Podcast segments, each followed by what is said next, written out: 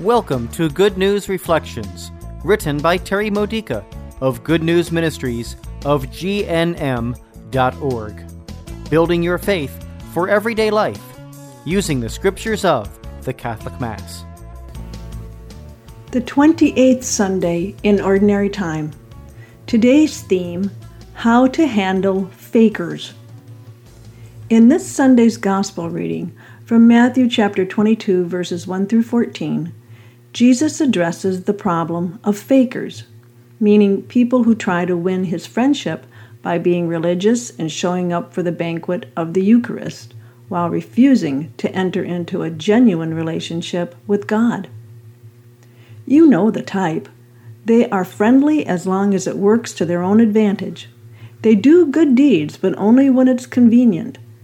They perform Catholic rituals perfectly during Mass, but at home they don't even take time to pray. Their faith is so shallow that distractions easily keep them away from Mass. When a priest sins, they leave Catholicism. When their relationship with you requires sacrifice or repentance, they abandon you.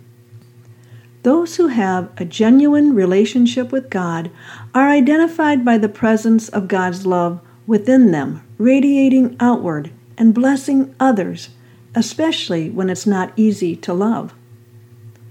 Jesus shows us in today's parable how to handle the fakers.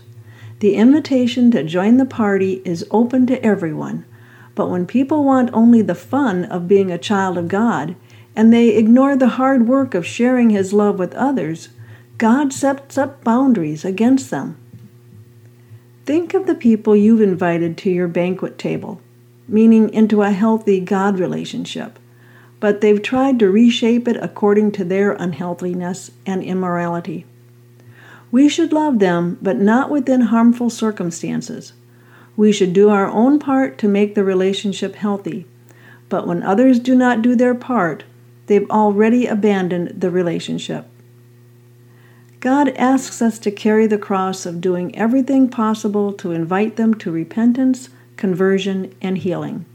However, healthy boundaries need to remain in place, and when our efforts are fruitless, eventually God says it's time to let go and move on.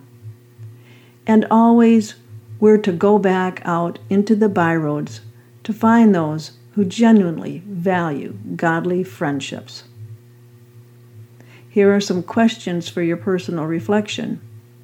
How many godly, healthy friendships do you really have?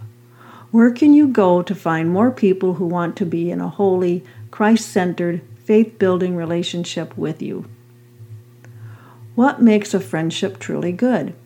How do you know when the time has come to say no to an unhealthy, unholy relationship? How have you handled it? Where have you gone to find support and healing and growth? This has been a Good News Reflection by Good News Ministries of GNM.org. For more faith builders or to learn more about this ministry, come visit our website.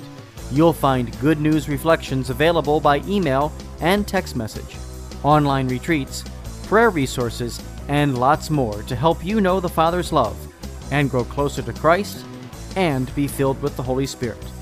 Visit gnm.org today.